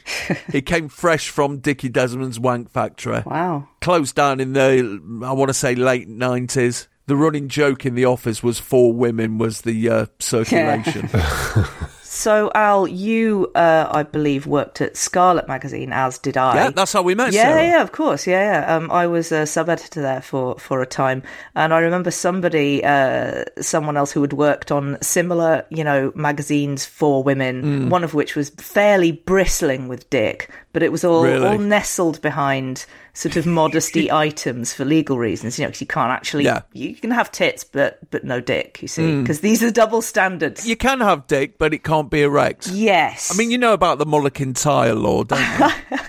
I, what does it have to do with um, the Mull of Kintyre kind of like juts out from Scotland Yes. at a certain angle. And if a cock is displayed and it's a bit ah. higher up than the Mull of Kintyre, then ah. that's not allowed. God, we're we're such a weird species, aren't we? Did men have to pose naked next to someone holding up a map of Scotland just to check? and here's the weather. Or maybe the Mull of Kintyre rule could also be applied to the, the technique of playing the Wings single to achieve detumescence. that would do it, actually. I think for, for- yeah, Yeah, yeah. it would. Anyway, so But anyway, cock. cock. So there was there was a you know a, a whole mess of cock in this uh, this magazine, and uh, it would in in uh, the Mm. It was a junkyard, was it? it was a fair, it was a fair old junkyard in there. Um, I can't remember what this magazine was. Probably just as well. Um, it was. This would have been pre-emoji days, so it would. It wouldn't. They wouldn't be hidden behind like uh, big aubergines, but uh, maybe bananas No. or little stars or whatever. It's a, that kind of stars are a Hmm. bit tacky, aren't they? But whatever it was, the designers would would overlay would would lay them um, gently uh, atop the cock before I went to press. And one time, the whole magazine accidentally went to press with cocks completely out. Oh, no. And someone had to like run down there, going, "Stop! Stop! There's dick everywhere." We'll all go to jail. Yeah, they had to pulp quite a lot of um, Oh. quite a lot of genitals that day. Oh, sorry, I've got to go in that carry on style. I think the most prominent piece I ever did for Scarlet was I got into a conversation with the editor, who's like one of my best mates in the world. We were talking about sex toys and how they'd managed to sort them out for women, but men's sex toys were fucking shit. And she said, Well, why don't you do a review of some sex toys? And I said, fuck it, I've got a weekend to myself. Yeah, why not? Couple of days later, a cardboard coffin arrives at the front door, rammed with sex toys. And she said, Yeah, look, there's 12 of them here. Can you do full reviews on all of them? and I did. And yeah, by the end of it, my bollocks looked like Christmas balloons in April. The thing is about male sex toys that they've only just started to grope towards is when the rabbit came in, it was brilliant because there was no envy. If your girlfriend had a, like a, a fucking 12 inch dildo, you wouldn't be that happy about it. But with a rabbit, I know my knob hasn't got prongs going off on the side and it doesn't rotate in the middle. So it's no competition to me. But with male sex toys, it was always this has to look like a, a woman or a part of a woman. And no, no. I mean, there's a wank, there's a shag. Surely there's got to be a third way for men, don't you think? I was one of the first people in the UK to have a bang on a Fleshlight, you know. Yeah. That's something for the CV, let me tell you. If I was a bloke, I would I would definitely want to go on one of those. They they seem like they've been very well designed. Mm. They're all right, but you can't get over the feeling that you're you're shagging a A Pringles tube. something that should be in a garage somewhere. You know what I mean? And they're a fucker to wash How out. do you clean them? Yeah, I mean, do, you unscrew it at the back, Yeah. and then you pull out the uh, the, the the pink bit and turn it inside out and run it under the tap. Yeah. But you can't be bothered with that, so sometimes you just shove the end of the tap into the fanny and turn it on. And if thing is, if you turn it on full blast, you, you get a big backwash of jizzy water all over your shirt, which defeats the object entirely. there's also the fear that there's going to be a blackout, and whoever you're living with is going to be looking around for a torch. And if you haven't washed it out, they unscrew it and go, oh, fucking hell, these batteries have leaked. Oh. It's one of those things where you look at it, and you think that's an ingenious design, and it's only when the, the cleaning occurs, like a George Foreman grill or a wrap too. I got loads of bits of porn stars. I, I got Jenna Jameson's tits. Oh, yeah. You were supposed to get a soapy tit wank off it, which was all well in theory, but Right. if you think about it, you actually need someone else's hands around the tits so you can get a purchase on them. And I couldn't exactly ask my mates, "Oh, do you mind laying down here and putting this on your chest so I can get a soapy tit wank?" You know, here's a napkin for your chin. That's not going to go down too well. But it did end up being used as the letter rack in my old house. So, you know, didn't go to waste. Yeah, no, I couldn't believe it. What what else was there? No, no, I don't forget I even asked. There was one that was just like a tube that judded up and down. So you felt like you were in an industrial milking machine. sounds great. I, I was just using it and I just thought to myself, oh, fucking hell, I am a man, not a cow. and there was loads of things you could shove up your arse. Yeah, the world is full of things you can shove up your ass. A disappointing film, but a great Bonnie Tyler single. As long as it's got a flared base, go for your life. Yeah, somebody I knew who worked on a dirty magazine once gave me a. It was like a midriff of a woman, like Right. just that, um, Yeah. and it had uh, supposedly anatomically accurate representation of the uh, vagina and anus of a well-known porn star, which.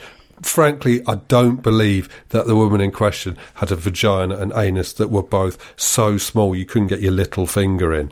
I don't know what the the thinking was when they made this, but it was the most grotesque thing you've ever seen. It looked like something they found under a pile of straw in Ed Gein's barn. You know what I mean? Really unpleasant. He brought round. It was like I was having a housewarming party, and he just sort of put it down and went, "Do you want to serve nibbles out of it?" um, 64 pages. 60p. I never knew there was so much in it. So, what was on telly today? Well, BBC One commences at 6am with a half hour Ceefax data blast. Then it's 2 hours and 25 minutes of BBC Breakfast News with Nicholas Witchell and Laurie Mayer. After regional news in your area, it's open air, the points of view with phones programme hosted by Eamonn Holmes.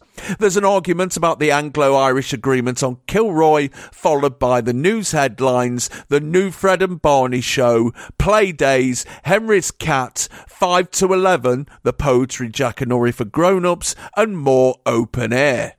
After more news headlines, it's Daytime Live, the Pebble Mill at 1 in all but name and time, followed by regional news in your area, the 1 o'clock news, Neighbours, and then it's over to the Cheltenham Festival to see Desert Orchid let everyone down and give the bookies a new Ford Granada each. Then Andy Peters wedges himself into the broom cupboard and hits us off with Charlie Chalk, Banana Man, Jackanory, The New Yogi Bear Show, Dizzy Heights, News Round, Blue Peter, a repeat of Dinner Time's Neighbours, the six o'clock news, and they've just finished regional news in your area.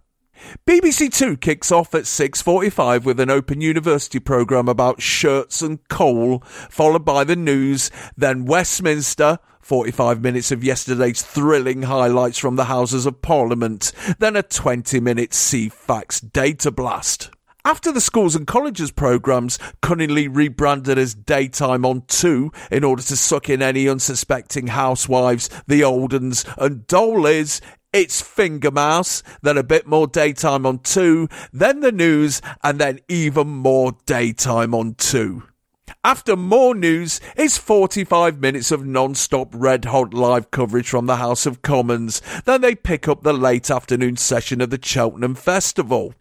Des Lynam shows us how nice Tenerife is in holiday outings, and then Alan Coren picks out some BBC archive clips with Emma Freud in Plunder. That's followed by the fitness program It Doesn't Have to Hurt, presented by June Whitfield, where she shows us how to keep in shape in a workplace where robots and computers are doing everything. Then a mad American bloke in a plane follows Hurricane Gilbert as it cuts a swathe across Jamaica, and they're currently an hour into the Lavender Hill Mob, the 1951 Ealing comedy starring Alec Guinness and Stanley Holloway. ITV begins at 6 with TV AM, then it's after 9, the Pyramid Game, regional news in your area, an argument in a provincial TV studio in the time, the place, this morning, the Riddlers, and Home and Away. After the news and regional news in your area, Wish You Were Here takes us to Warwickshire and Maastricht. Then it's a country practice, win, lose or draw, regional news in your area, and sons and daughters. Children's ITV piles in with Hot Dog, The Adventures of Teddy Ruxpin, Press Gang, and then it's time to watch the dullest teenagers ever do that cuntish hand jive in blockbusters. After the news, it's a repeat of this after's home and away, regional news in your area, and they've just started Emmerdale, where Henry Wilks is accused of murder. Channel 4 opens up at 6 with a Channel 4 Daily, followed by 2 hours and 35 minutes of schools programmes. After the Parliament programme, Business Daily and Sesame Street, it's the film Life Begins at College, the 1937 American football comedy film starring the Ritz brothers. That's followed by the Animal Movie, a cartoon about a lad who dosses about with some lions and that. Then it's Not on Sunday, the religious magazine show presented by Brian Redhead, Countdown, and a repeat of Treasure Hunt, where dads get to stare at Anneka Rice's arse as it traverses through Northumberland. After Neat and Tidy, a comedy short about an Elvis fan on the run for a murder he didn't commit, it's a repeat of Kate and Allie, and they've just started Channel 4 News. Oh, chaps, what what's springing out at you there? What the fuck is Charlie Chalk, for starters? He was a little puppet clown. Oh. I was on the dole in 1990. Yes! Henry's cat was a good one. Um, Yes. Finger Mouse was just nightmare fuel, wasn't it? It's just something really wrong about Finger Mouse. oh, you reckon? Ah, you were an 80s child, Sarah. You, you wouldn't understand it. I think by 1990 there was a, a sort of a layer of cobwebs on that programme that might have made it look a bit sinister. Yeah. Fragments of some of these programmes do pop up in my video collages that I used to make at the time. 'Cause I was on the Oh, dole. I used to sit there like late at night and in the daytime, basically whenever my mum and dad weren't around. If I had nothing to do, I'd make uh, fragmented video collages of all the shit that was on TV. Uh, since digitised, can lend you one for the video playlist. Oh, if you want, please do. Covering 1990. Um, God, yeah. other than that, I've got nothing to say about any of that because I heard nothing after the phrase "There's an argument about the Anglo-Irish agreement on Kilroy." Yes. I, oh, I wouldn't even have put that on BBC minus one. Well, my dears, I do believe that we've laid a table of sorts for the episode of Top of the Pops we're about to get stuck into, don't you think? I'd mm. say so. So I think we should leave it there and come back hard tomorrow and get stuck into it properly. So I'll just say thank you very much, Sarah Bee Cheers. God bless you, Taylor Parkes. Yeah. My name's Al Needham, and I implore you to stay pop crazed.